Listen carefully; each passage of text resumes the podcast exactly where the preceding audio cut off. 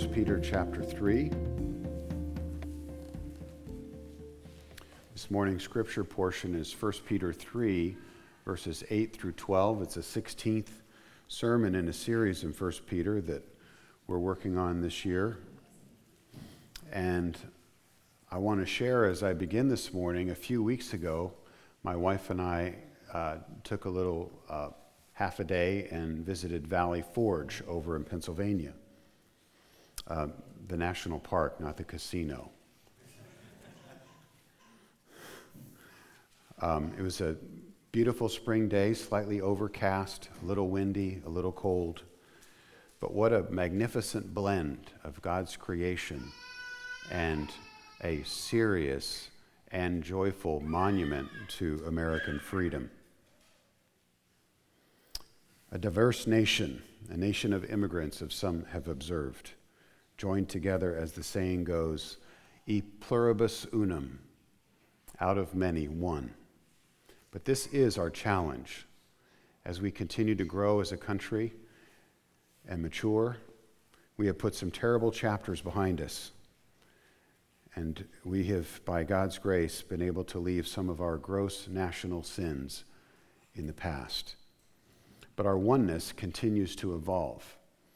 And even as we've repented of some sins and turned our back on some great injustices, we have invited new sins into the fold, so to speak. So while we've made gains since those days of Valley Forge, we have also forgotten one of the most important factors of oneness or unity that there is, which is Almighty God. So you can't have out of many one as a saying and not also have in God we trust as a saying. I believe they rise and fall together. But like mindedness or oneness isn't just a challenge for the country, it is actually a specific calling for the church. Being a unified people, a diverse congregation, one holy Catholic and apostolic church doesn't come naturally. The church has also made gains in oneness over the centuries, in unity. We've grown in our understanding of doctrine, of theology. The church today is a better church in many ways than it was in the first, second, third century.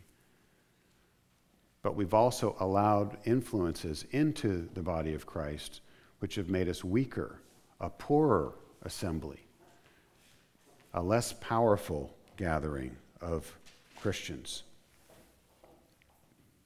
Particularly in modern times, secularism and political ideologies, as I've noticed, have masqueraded like a Trojan horse as the gospel and made their way into the church, made their way into your homes. I remember when, when we were young parents, which is to say, a long time ago, we said no TVs in any bedroom. We also said no TVs in the house, and that lasted for a while. But then TVs changed shape in the form of a phone or a tablet. And now there's a TV in every single one of our bedrooms. And in case you haven't noticed, it's not easy to control the content on these new TVs. And so, my point is not to make a technology critique. Well, I am making a technology critique, I'll admit it. But the point is that secularism, which is to say worldliness and godlessness and values of society, which are different than the values of God, find their way into our lives and into the church. And the church suffers as a result. Our unity suffers because some of us, all of us at, at various points, are listening to the voices of the world and saying, That's what I want to be like. And then at other times, we're listening to the voice of God and say, That's what I want to be like. So that's the topic of this morning's message unity. And the title of my sermon is a command Be of one mind. Peter has just concluded instructions that he's given to what's called the, the Christian household. And in the Christian household, we have members of the household that are addressed, and Peter's chosen three household members to highlight, although he could have chosen many more. He chose servants, wives, and husbands. And as he, as he concludes a painting a picture of what the Christian household should look like, he moves to talk about what the household of God should look like, which makes sense to me because a pastor and an elder is supposed to be a man who manages his own household well. And Paul says, if you can't manage your own household well, how in the world can you pastor or manage the household of God? So there's a biblical connection between our homes and the church. Uh, I, have said before, and I didn't make this up, the church is a family of families. So we're one family made up of many individual families. And all the families of the church are different, but we're to find our unity in the church in a certain way. The unity of the body of Christ is a unity of families made up, each one diverse from the next, but with certain things in common. So, if God has given us gospel instruction on how to, instruct, how to conduct ourselves as individual families, as family households, then we also need gospel instruction on how we should conduct ourselves as a church family. And this is important. We're talking about national unity, and it doesn't seem like we have a lot of national unity these days. Partisanship and division between, say, one side of the aisle and the other side of the aisle is worse than it's ever been. Even members of their own political party aren't talking to each other. And so I believe that that's a symptom of a deeper problem that starts here in this congregation and in other like minded churches across Gloucester County, New Jersey, and our country. So I'm seeing a connection between the, the difficulties that the nation is experiencing and the difficulties in the church. This is a call to unity. Be of one mind. What does that look like? What does it mean? And so that's how we're going to approach the text this morning. We're going to ask three questions. What does being of one mind mean? What should it look like? And specifically, what should we as Mercy Hill do about it? Those three questions are going to form the basis of my message this morning and my challenge to you.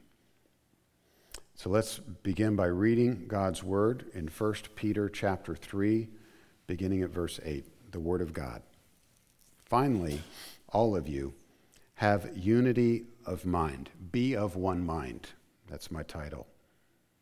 Sympathy, brotherly love, a tender heart, and a humble mind. Do not repay evil for evil or reviling for reviling but on the contrary, bless. For to this you were called, that you may obtain a blessing.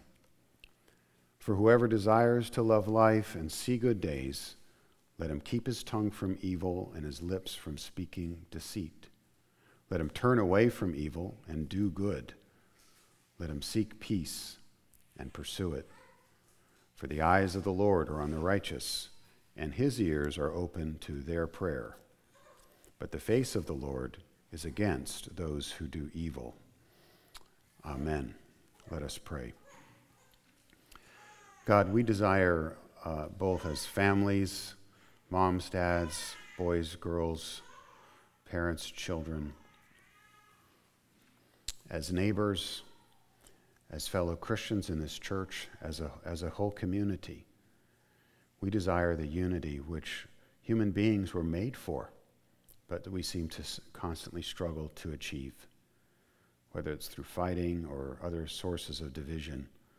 We find ourselves um, scattered and not gathered, and not having unity of mind, but uh, arguing and pushing away and separating. And so we need your word to instruct us this morning on what it looks like, what it means to be of one mind. Help us now, Holy Spirit. Amen. First question What does be of one mind mean? What does unity mean here? The unity Peter points to, if you look at verse 8, is actually the first of five virtues. Go ahead and count them unity of mind, sympathy, brotherly love, a tender heart, and a humble mind. And the, the, the, word mind appears at the beginning and at the end of the list, and I think that's intentional. But as I'm reading this, I didn't see this in any of the commentaries, but I see unity of mind not only as the first member of the sequence, but the most important one. I'm seeing it as kind of a, a captain virtue, and underneath this chief virtue are a number of uh, s- secondary virtues that relate to the first one. So, what does it mean? Well, I think unity of mind is the main point of the whole text. That's what I'm saying and that sympathy, brotherly love, a tender heart, and a humble mind, the four that follow it, point back to this captain virtue or this chief value. So there's a comprehensive quality to unity of mind. And I think it involves a kind of careful consideration. There's wisdom required. Paul, uh, Peter doesn't just say unity, he says unity of mind. And so the mind introduces a notion of thinking about something. The sort of unity or oneness, like mindedness that Peter has in mind requires wisdom, consideration, careful discernment. It requires taking a look at what's in front of you. And we might think about this sorting it out I have I found a collection of baseball cards that I collected in 1980. They were in a box at the bottom. I mean, it's it's not my grandfather's baseball card collection; it's mine, but still, it's pretty cool. So I went, and uh, my father lives next to a guy who's a baseball card collector, and I typed them all out on a spreadsheet, and I, I sent them to him. I, I know I've got thousands of dollars worth of baseball cards in here. Well, turns out not so much. But I didn't know that until I used some discernment and careful consideration. And I looked at the, the year of the card, basically its condition, and the name of the player, and whether it was, particularly whether it's his rookie year. That's what really counts in these things, I found out. This is a sort of thoughtfulness that's required, a, a, a survey of the situation, a prioritizing. And in my, in my spreadsheet, certain baseball cards rose to the top as being worth a little more than the others, although none are worth thousands of dollars, I'm sad to report.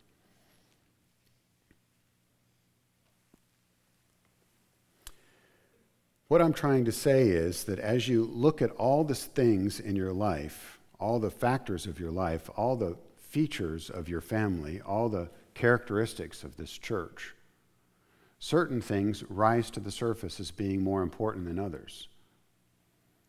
This careful discernment doesn't eliminate every single uh, uh, difference that exists amongst us.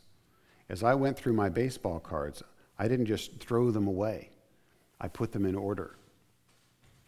And that's what unity of mind involves it's an ordering of our differences so that the one thing that comes first is the most important thing, and that's the thing around which we align ourselves. Peter's vision for unity is something bigger and higher that transcends all the other aspects that cause friction or strife between Christians. I want to give you two examples from Scripture. The first is David's installment as king in 1 Chronicles chapter 12.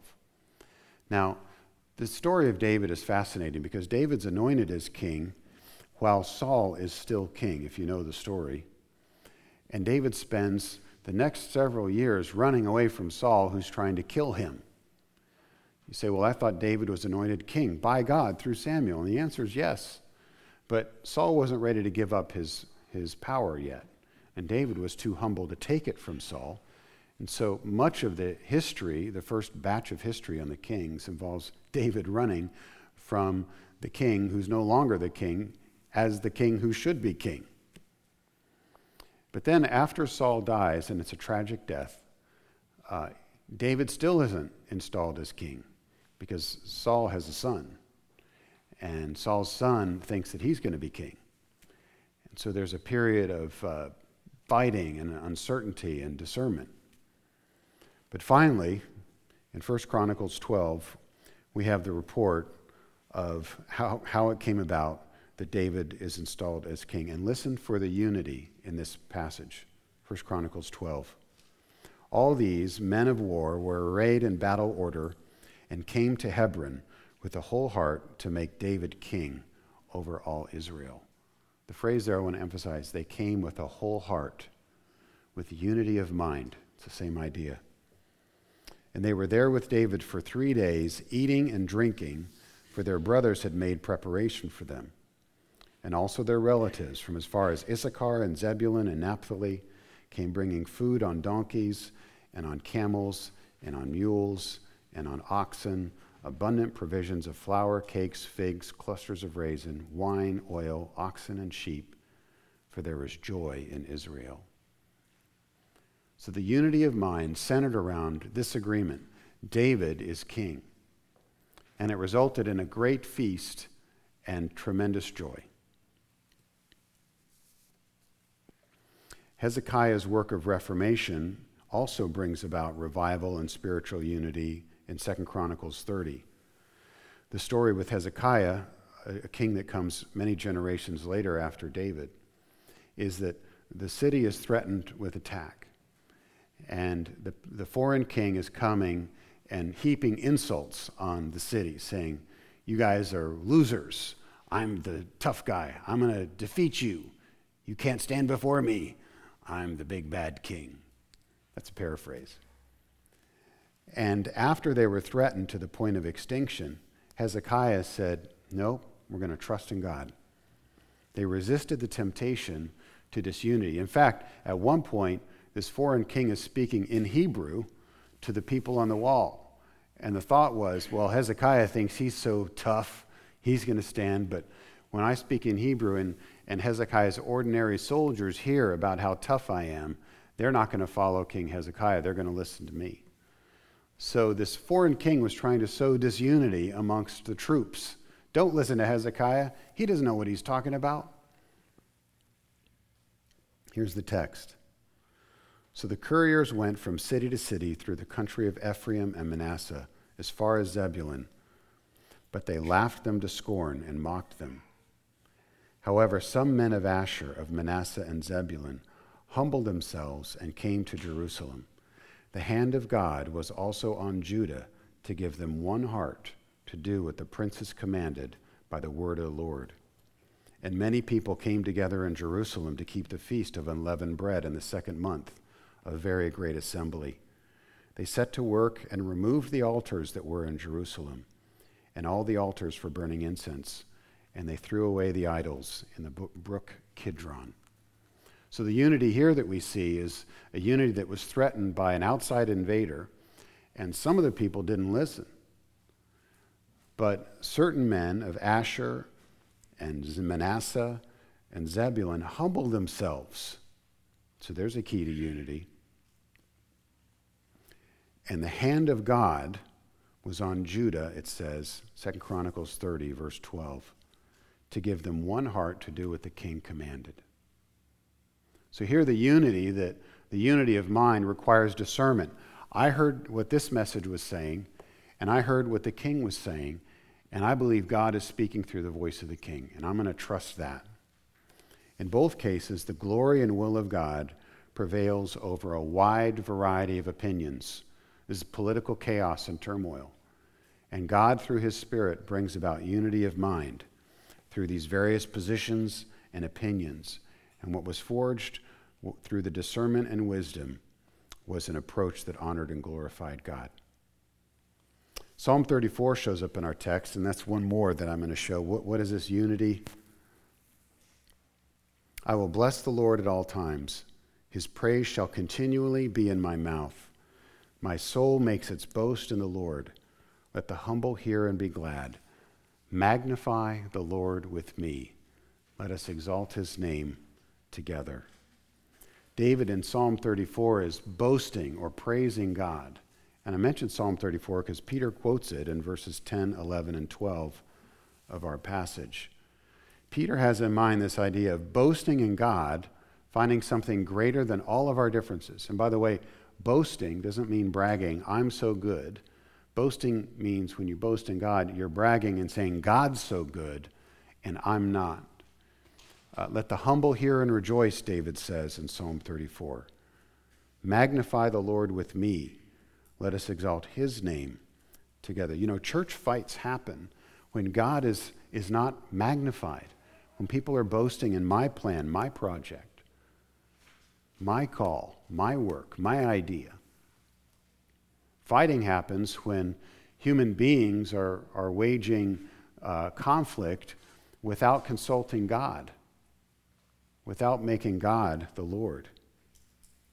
Putting our confidence or boasting or trusting in our own ideas is a recipe for division in the church, which is to say, sin divides the church. Sin divides the church. If you're not humble, if you haven't been humbled, you can't be of one mind in the church.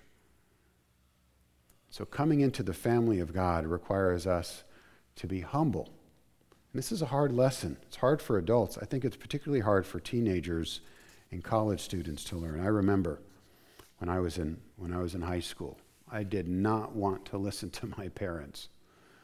My own teenagers, they're not here this morning, so I can say, do not listen to me. Well, they, they nod their head, but they're not really listening. But the other day, one of my teenagers, uh, one of my uh, children came to me and they said uh, something, and I said, You know, if you would have asked, I would have told you. But you generally like to figure things out on your own, I've noticed. That was my comment. And there was a smile on the other side. It says, Yeah, that's true.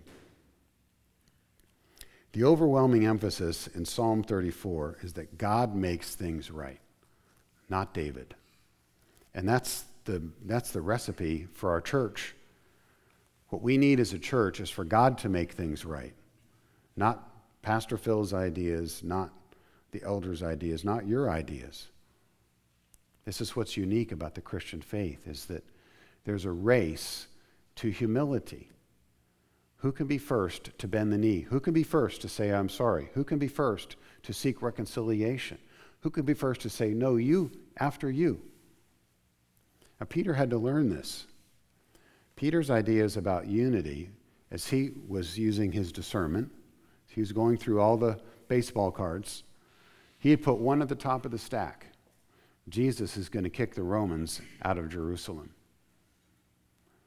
So Peter's in Peter's mind, the most important thing was that Jesus was going to triumph in a military conquest over the pagan overlords, this intruding empire. And so when Jesus started talking about the cross,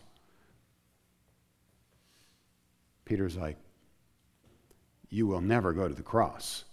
You're supposed to defeat the Romans, not to be defeated by the Romans. And do you remember what Jesus said in rebuke to Peter? Peter, you have your mind on the things of men, not on the things of God. You are divided. This is not unity of mind. As, the, as this church has to learn, Peter had to learn to find our unity in the cross. And that means something. We don't just hang a cross on the wall behind the pulpit because it's a decoration. It's a statement of purpose. It's what we're about as a church. The cross is the ultimate demonstration of service. Jesus did not have to die. He chose to. And he chose a particular kind of death he didn't just experience death so that, you know, you could relate to him. He took your death, the death that you deserved. You mocked him. You deserved punishment. He took your punishment. He honored God. He deserved reward. He gave you his reward. It's the most imbalanced exchange in the history of humanity. His righteous life for your wicked sins. There's nothing like it. There's no other religion like it. Nothing can compare to this voluntary, condescending, willing setting aside of rights and privileges and justice that we see in Jesus Christ. So when Paul writes in Philippians 2 about having one mind, he says, Have one mind in the church, the mind of Christ. And then he states the gospel, who Jesus is and what he did. So as we come into this assembly, and I don't mean just on a Sunday or on a Wednesday night for Bible study or on a Thursday night for men's meeting, as you're a part of this church, as you've made promises as members of the church, as you're thinking about joining this church, here's what you need to know unity, what does it mean? It means you have the mind of Christ. And you are promising to live your life with that as the topmost priority the mind of Christ in all of your relationships. This goes for the children and the adults and everyone in between. It isn't just for the hoi polloi, it starts with the pastor. You need to regularly experience from me that I have the mind of Christ. And I don't do that as well as I should. But that's the goal. That's the topmost priority. And you can call me on it because that's how the body works. No one person is more important than another. I love the picture, and we're going to see this a little more in a minute, of the, of the body that Paul gives, where uh, if one member suffers, we all suffer. There's an, an, an involvement in one another. Likewise, if someone's sinning, even if it's the pastor, that's a good church. That's the kind of church that you want your parents to be a part of. That's the kind of church that you want your children to be a part of, is one in which there is an involvement in one another. So there's an obvious commitment by everyone to putting the cross of Christ first. That's what it means. That may be the most important thing I say. So, what does it look like? I've started to describe this a little bit, but I'm looking now specifically at these four virtues that follow. Unity of mind, I'm calling the captain virtue. That's what it, I've explained what it means. Now, look at the next four virtues. What are they? Sympathy, brotherly love, a tender heart, and a humble mind. Now, my comments here are based on Ed Clowney's uh, commentary on 1 Peter. Excellent resource. And I think it's one that the women used when they were studying 1 Peter uh, last fall. What does sympathy mean?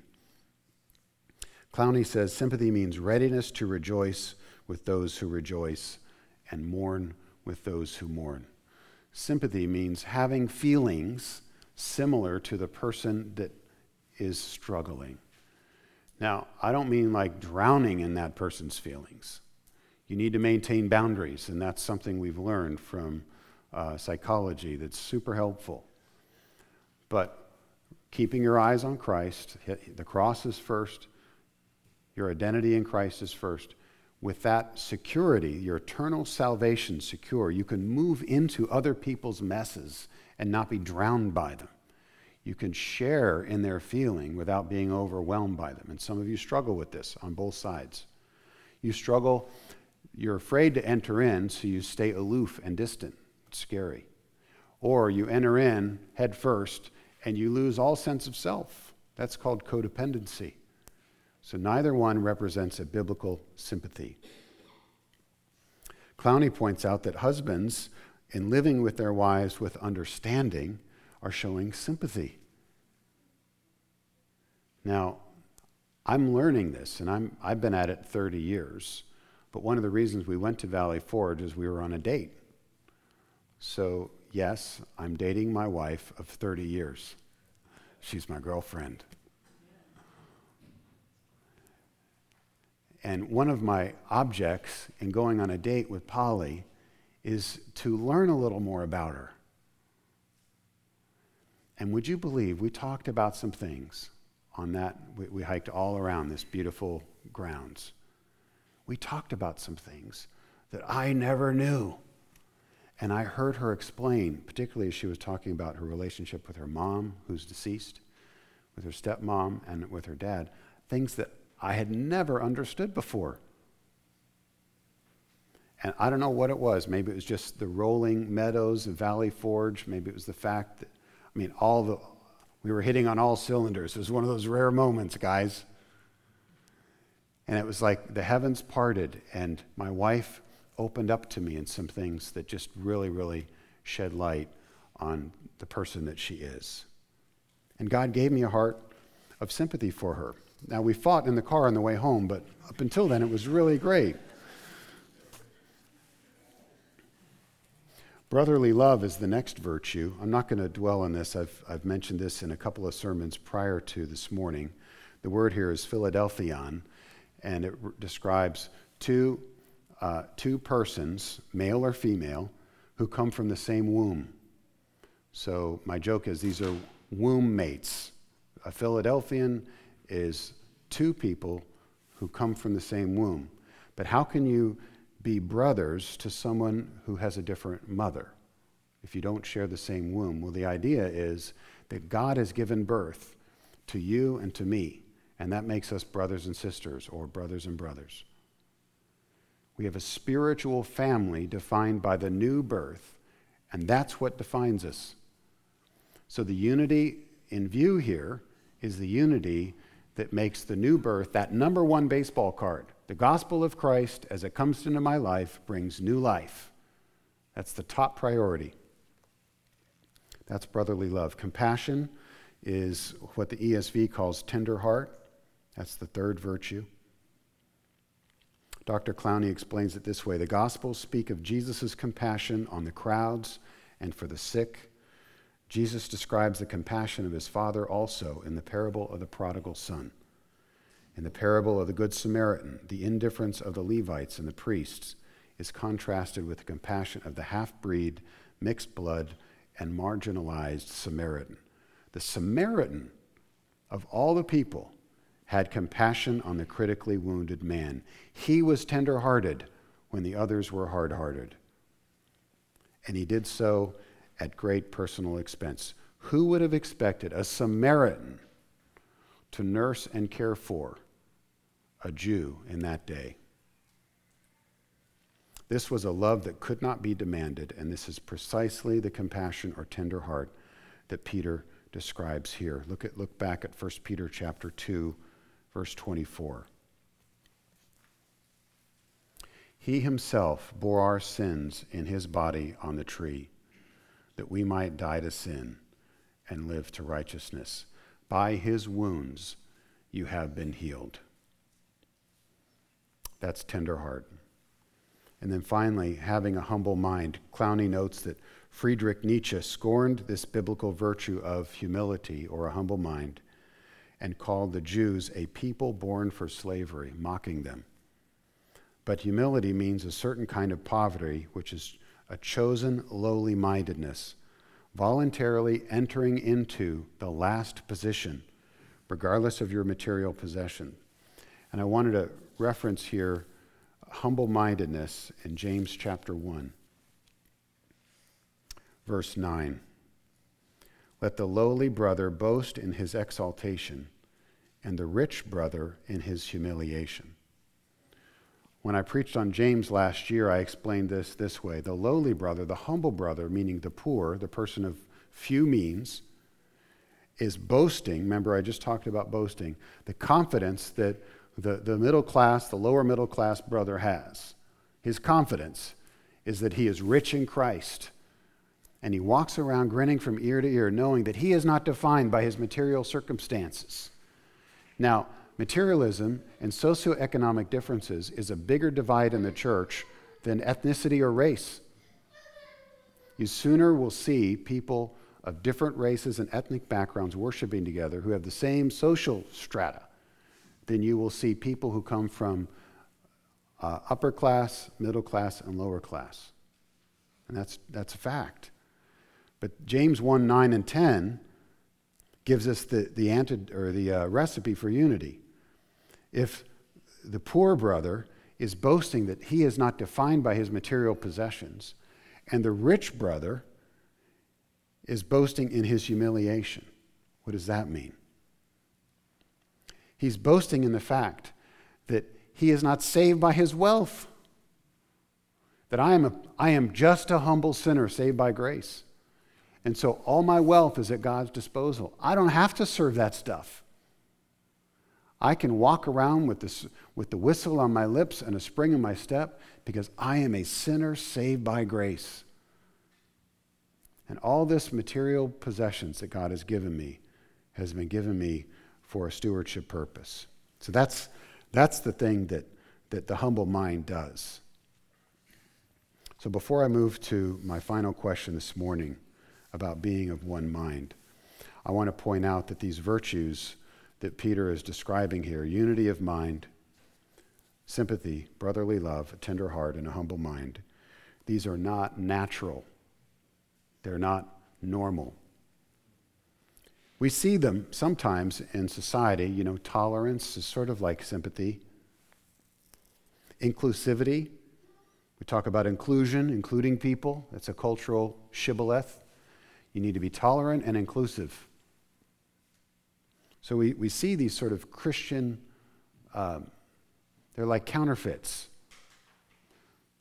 At my daughter's workplace, she got passed a counterfeit $100 bill about three months, two or three months ago and um, she didn't realize it until after the guy left with like $92 in change. And so, culture, and this happens on Instagram, it happens on TikTok, it happens on all the news sources wherever you get your news. It's certainly all over Netflix and, and you know, Amazon Prime and everything else.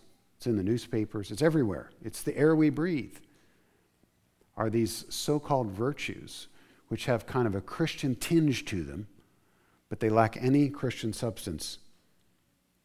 What I'm saying is that, that society can mimic these virtues, but it's not the real deal. The real virtue that's being described here is not natural, it requires new birth. What is natural, actually, is what the rest of our text says. Look at verse 9 revenge that's natural.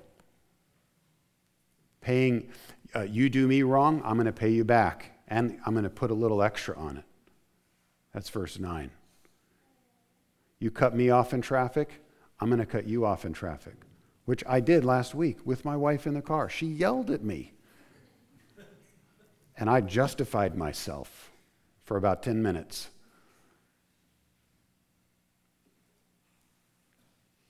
evil speech. This is what's natural. Your tongue speaking evil and your lips speaking lies. That's your normal mode. Not like mindedness, sympathy, brotherly love, and a tender heart and a humble mind. Doing evil, verse 11, that's what comes naturally. And I'll say sowing division. Rather than seeking and pursuing peace, you're but by the way, you must be a peacemaker. It's not enough just to not cause a problem. In church, you are called actively to build and construct monuments of peace. Wherever you see any kind of division or difference, you must build a monument of peace. You need to go to two people and bring them together. It's not someone else's job. Seeking and pursuing peace actively. So your natural tendency is someone else will take care of that. I don't want to get involved in that. That definitely doesn't relate to me. You, would, you withdraw from community. But the gospel, as I've already said, leads you into community. Your natural tendency is not only to sow division, well, I would never sow division in the church, and to not pursue peace, abdicate your peacemaking. It's one of the Beatitudes. Blessed are the peacemakers. And by the way, you don't wait for someone else to suggest it, you get someone else first.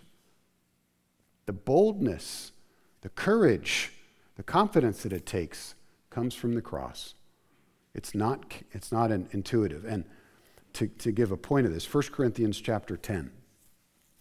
It's my, one of my favorite passages for a pastor, but it applies to all of us.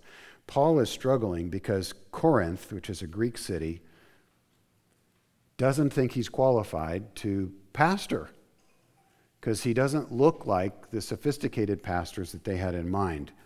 And so Paul, who's no stranger to sarcasm, says this Already you have all you want. Already you have become rich. Without us, you're like kings, 1 Corinthians 4 8. And would that you did reign so that we might share the rule with you.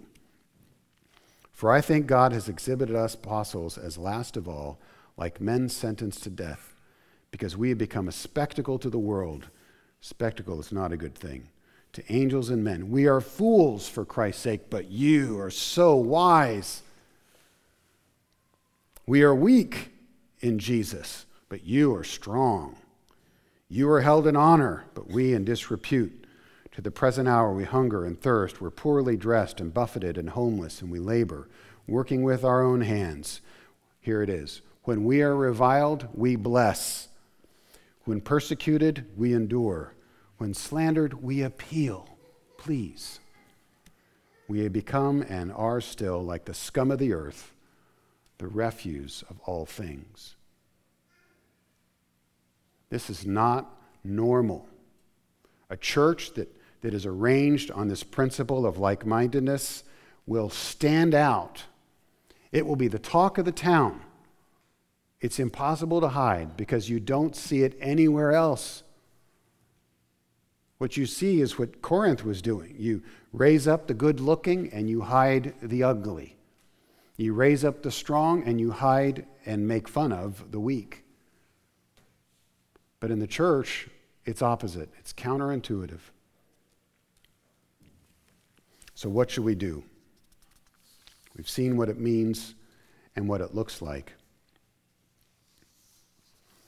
What should we do is summarized by Peter with one phrase You are called to bless. Verse 9. Do not repay evil for evil or reviling for reviling, but on the contrary, bless. For to this you were called, that you may obtain a blessing. You say, Well, when was I called? When you were baptized. Well, I don't remember being baptized. That sort of proves the point, doesn't it? No one calls himself. God calls you. God blessed you, and God calls you to bless. He has blessed you in Christ, and He calls you to return that as a favor to others for the rest of your life. I mentioned in my opening comments a visit that Polly and I took to Valley Forge, a great monument both to nature and to American freedom. But it has special reference to my sermon this morning, and I'd like to explain that as I close. According to historical accounts, what began as thousands of disparate bands of colonial militias, supported by a ragtag band of camp followers and allies, in December of 1777, a year later, through Washington's leadership and skillful command, became a cohesive and disciplined fighting force. This is a quote from the National Park Service website. On December 19, 1777, 12,000 soldiers and 400 women and children marched into Valley Forge and began to build what essentially became the fourth largest city in the colonies at the time, with 1,500 log huts and two miles of fortifications. It lasted six months from December until June. The encampment was as diverse as any city and made up of free and enslaved African American soldiers and civilians, indigenous people, wealthy officers, impoverished enlisted men, European immigrants, speakers of several languages, and adherents of multiple religions. And through the duration of the encampment, Washington inspired the soldiers through his own resilience and sense of duty. He persuaded Congress to reform the supply system and end crippling shortages he attracted experienced officers to the cause, including Prussian officer Baron von Steuben, who was assigned the task of training the troops. He taught them new military maneuvers and fighting tactics, along with reforms in military hygiene and army organization, which later became the foundation of the modern United States Army. Here's the point they came in disunified, and through Washington's leadership, Van Steuben's expertise in fighting skills, they became an organized army which eventually would take on the British and triumph. What does that have to do with our church? I don't want us to start doing military drills. But we are the army of God. And we need more discipline than we have, more intentional efforts at being a, an organized fighting force, if I may put it that way. What, what we need is what they did with David in ancient Judah. We need to rally around installing David as king, except it's David's son, Jesus. We need to recommit as a church. And this is what revival looks like a fresh commitment to Jesus as king of this church. That's what we need to do. With Hezekiah, there was a renewed trust in the wisdom, the spirit given wisdom given to King Hezekiah. They refused to listen to the enemy voices, and they submitted themselves to the princes and to the king. And that's also what renewal looks like in a church. We submit ourselves to the leadership of the pastors and elders of the church. We trust that God has installed these men in these places, and we're going to follow them. We're going to listen. We need to do Psalm 34 actively. Boast in the Lord. Come, you telling me, me telling you, you telling one another. Let us exalt in the Lord. Let us boast in the Lord. No other standard in this church but the righteousness of God, not my own gifts and abilities or yours. Humbling ourselves and as I've been thinking about our church's mission and vision and talking with the elders, I'm thinking along these lines. And I'd invite you to think with me that we would become a like minded, unified church which shows sympathy, humbleness towards one another, compassion, and brotherly love. Let us pray. Father, we thank you for your word and its appeal for unity in this church. God, we have a long way to go, and each one of us brings our own agenda. And oftentimes, as we've seen many times to the breaking of our hearts, when that agenda isn't honored, we see families and individuals just leave. And so, Lord, we pray that you would bring about unity in this church, that you'd heal our wounds, that you'd cause us to find our topmost priority in the cross of Jesus Christ and it's counterintuitive. But in resigning our lives, we gain them back. That's the only way. And I pray that this would be true not just for the official leaders of the church, for the men and women who have roles and responsibilities, including myself, but that we would see a groundswell of unity, of like mindedness in the regular people of our fellowship, of the people of no account, the children the persons that have no responsibility, as it might seem. Lord, the elderly, the infirm, those who are, uh, have, have, who are new, those who are different. Lord, I pray that we would see in our church Jesus on the lips and in the lives of every man, woman, boy, and girl. And in this, Lord, would you bring renewal to our fellowship? In Jesus' name. amen.